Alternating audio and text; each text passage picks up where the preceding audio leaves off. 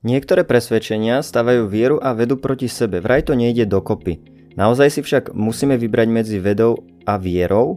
Znamená odhalenie fungovania istého mechanizmu to, že jeho tvorca neexistuje? S ohľadom toho, čo existuje, si môžeme položiť dve základné otázky. Jedna otázka je ako? Ako niečo existuje alebo funguje? Druhá otázka je prečo?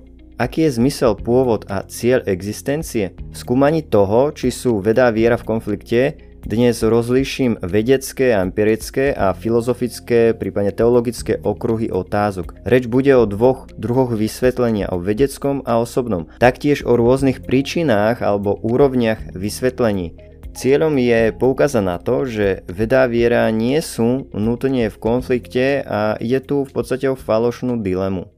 Ešte predtým, ako začnem, chcem dať do pozornosti časti, v ktorých som sa už venoval vzťahu medzi vierou a vedou. A to sú časti číslo 5 s názvom Vyžaduje kresťanstvo vieru bez dôkazov, číslo 9 sú veda a viera v rozpore, číslo 43 s názvom Scientismus je jediným spolahlivým zdrojom poznania pravdy veda, číslo 48 s názvom Kresťanstvo a evolúcia, 61.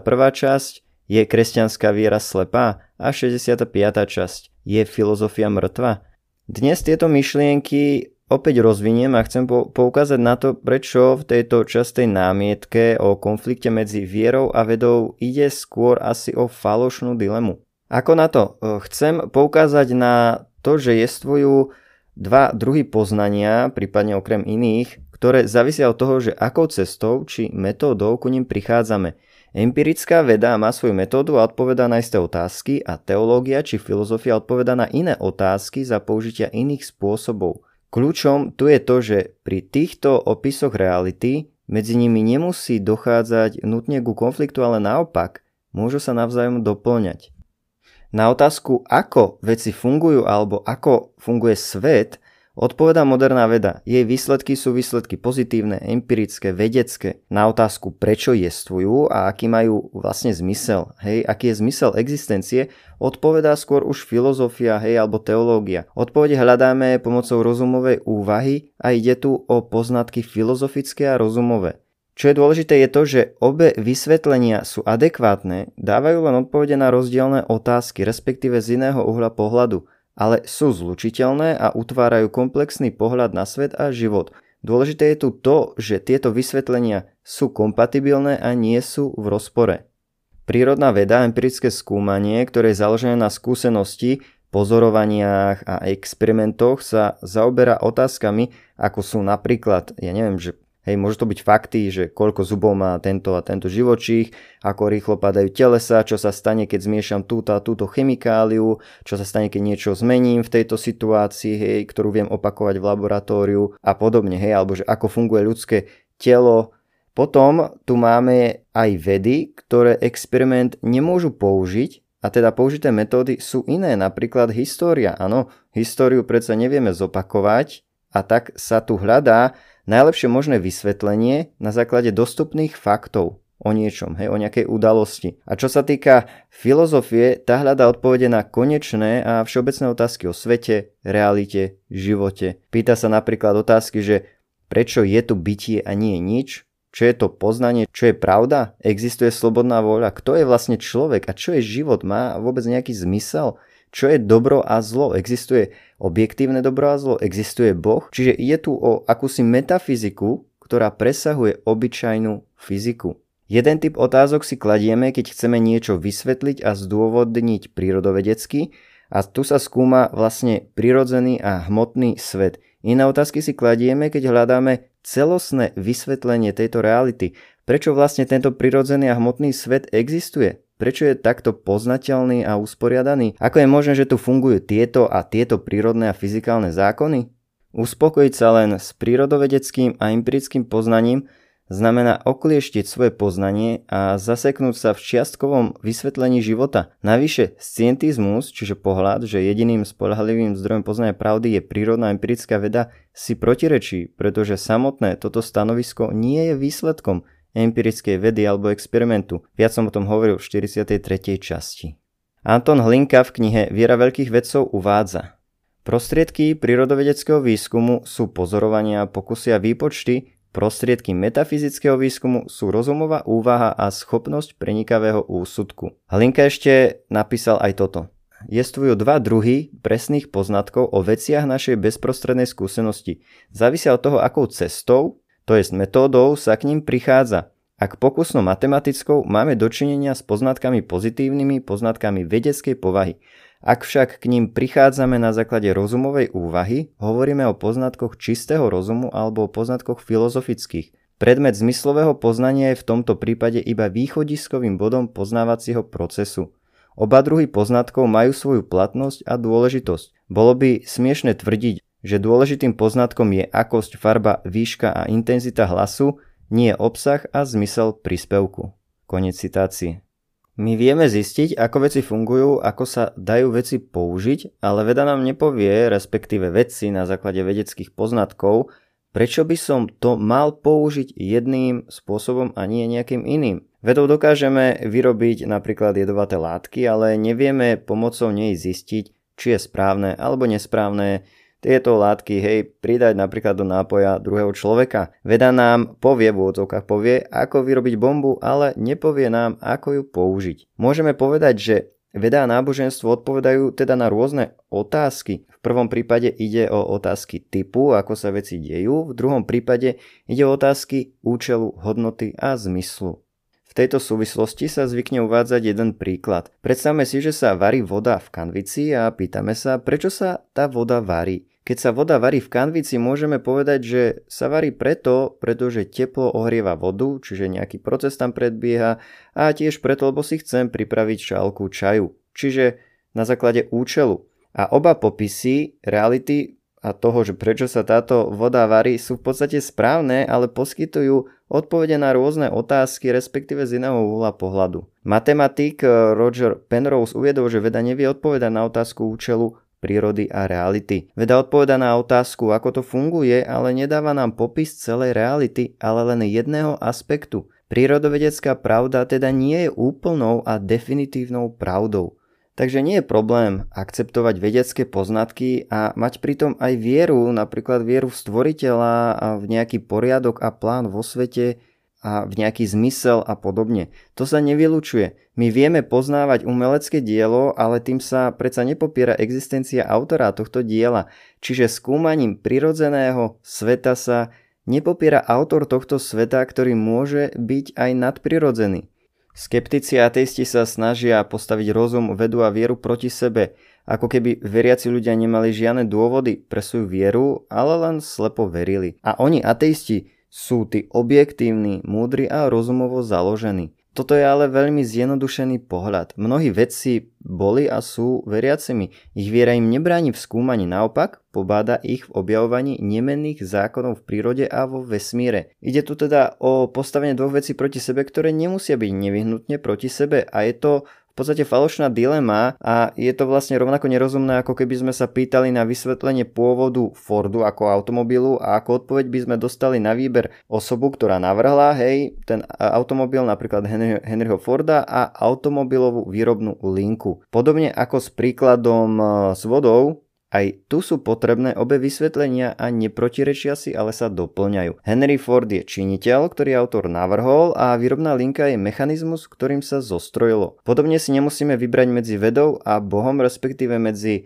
povedzme veľkým treskom a Bohom. John Lennox, keď o tomto hovorí v kontexte stvorenia sveta, poznamenáva.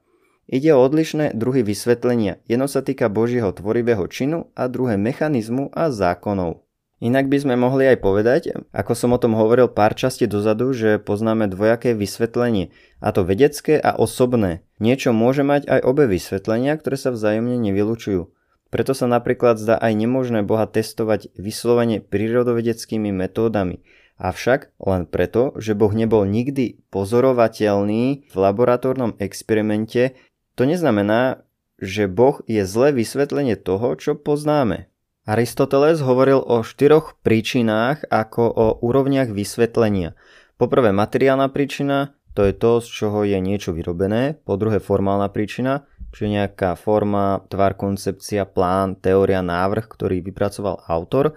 Po tretie účinná príčina a to je samotný autor, ktorý dielo vykonal a po štvrté konečná príčina, to je vlastne dôvod a cieľ, pre ktorý vec vznikla a bola vymyslená či konštruovaná. Mnohí sa možno nezamýšľajú toľko alebo nepovažujú za podstatné, zaoberať sa konečnou príčinou, avšak vidíme ju v podstate všade. Ľudia konajú s istým zámerom, cieľom, aj veci sú tak nastavené a dokonca aj v podstate nevedomá príroda koná smerom k nejakému cieľu, účelu. Odkiaľ sa však tento poriadok a smer nabral?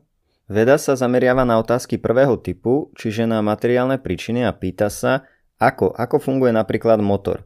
Pýta sa aj prečo s ohľadom na funkciu, hej, že prečo je tu táto hadička. Nepýta sa však na otázku odkiaľ alebo od koho to pochádza a tiež na otázku prečo s ohľadom na zámer, respektíve účel. Prečo bol postavený tento motor. A vo vedeckom vysvetlení účinná príčina, čiže autor, ako aj konečná príčina viac menej absentuje. Istým spôsobom sa na otázku prečo dá odpovedať konečnou, ale aj účinnou príčinou, čiže autorom. Účinná príčina je napríklad autor umeleckého obrazu. Veda nedá odpovede na otázku prečo s ohľadom na zámer, ale to neznamená, že autor daného diela neexistuje alebo že je nepotrebný.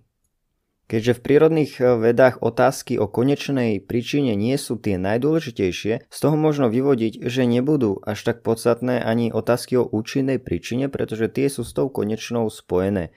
Ak totiž jestuje zámer a účel niečoho alebo nejaké veci, jestuje aj autor tohto niečoho, ktorý zámerne niečo skonštruoval. Nemal by zmysel hľadať autora diela, keby sme vedeli, že dielo nie je vytvorené zámerne a účelne, ale je iba proste náhodné. A keďže veda neodpoveda na otázku, prečo s ohľadom na účel, tak vo vedeckom vysvetlení nemá svoje miesto ani účinná príčina ako autor. Kladiem si ale otázku, že sú tieto oblasti poznania vedov považované za zbytočné ak, ak sú teda považované za zbytočné, alebo nevedecké len preto, pretože nie je v jej kompetencii na tieto otázky jednoznačne odpovedať? John Lennox poznamenáva, že mnohí vedci robia takú chybu, že vymedzia rozsah otázok spôsobom, kde je Boh od začiatku vylúčený a potom tvrdia, že Boh nie je potrebný alebo že nejestvuje. Citujem, nedochádza im, že ich veda neodpoveda na otázky, prečo je tu vôbec niečo a nie nič, lebo na také otázky veda odpovedať nevie. Konec citácie. Mohli by sme tiež povedať, že samotná veda je založená v podstate na metafyzických princípoch, ktoré vedci príjmajú a ktoré presahujú čistú prírodnú empirickú vedu. Ide napríklad o zákony logiky, matematiky, kauzality. Toto vo svojej knihe spomína napríklad eh, Frank Turek. Ak vopred príjmeme materialistický svetonázor, tak samozrejme budeme hľadať len materiálnu príčinu všetkého. Nie je to veda, ale skôr ateistický svetonázor, ktorý vylučuje Boha. Ale aj materialistickí ateisti sa musia spoliehať na nemateriálne skutočnosti, ako je logika, vedomie, inak by nemohli ani len proti Bohu argumentovať. A Turek vo svojej knihe poukazuje na to, že je viacero takýchto situácií, kde sa ateisti pri svojej snahe argumentovať proti Bohu bez Boha vlastne nezaobídu. Aby mohli svoju pozíciu obhajovať, musia prijať isté skutočnosti a princípy, ktoré vysvetľuje teistický pohľad, ale nie ten ateistický. Z povedaného možno uzavrieť, že veda, aj keď je veľmi dôležitá a užitočná súčasť sveta, nedáva odpovede na všetky otázky a má svoje hranice či obmedzenia. To platí samozrejme aj na ostatné odbory a oblasti. Veda nie je jediný zdroj poznávania a nie je rozporu medzi vedou, vierou a rozumom. Obe tieto oblasti sú súčasťou nášho poznávania a fungovania vo svete. Skúsme si to ešte trošku zhrnúť. Dnes som hovoril o dvoch hlavných otázkach a rozdieloch medzi nimi. Otázka ako a otázka prečo. Nejdu proti sebe, ale sa doplňajú, dávajú odpovede a pomáhajú v poznávaní sveta. Veda odpoveda hlavne na otázku, ako veci fungujú, ako sa to deje a podobne a teológia a filozofia prečo tu sú a aký je ich zmysel. Nemusíme si vybrať medzi vedou a Bohom, ale môžeme mať obe. Poznáme tiež dva druhy vysvetlenia, vedecké a osobné. Tam, kde nemožno použiť vedecké, zostáva nám osobné. Odhalenie fungovania istého mechanizmu, čiže čisto prírodovedecký prístup, nejako nevylučuje tvorcu tohto mechanizmu, čiže napríklad Boha. Čiže poznávanie a prehlbovanie poznatkov o prirodzenom svete nevylučuje to, že tu je nejaký tvorca tohto prirodzeného sveta, ktorý práve vedecky môžeme skúmať. Čiže my v podstate na základe toho, čo o svete vieme, môžeme dedukovať, aká je príčina tohto sveta. Nemusíme si vybrať buď vieru alebo vedu, môžeme si vybrať obe. Ide o to, že oba spôsoby a oba pohľady sú dôležité pre celostné pochopenie sveta a reality. Sú ako nástroje v orchestri, kde ani jeden si nevystačí sám, ale vytvárajú spolu jednotu, akúsi harmóniu. Po zvážení týchto skutočností môžeme povedať, že veda a viera nie sú v konflikte. Ako vedol Jan Pavol II, viera a rozum sú ako dve krídla, ktorými sa ľudský duch povznáša ku kontemplácii o pravde. To je na dnes všetko, ďakujem ti veľmi pekne za vypočutie, kľudne daj e, vedieť niekomu inému o tomto podcaste a prajem ti ešte pekný zvyšok dňa.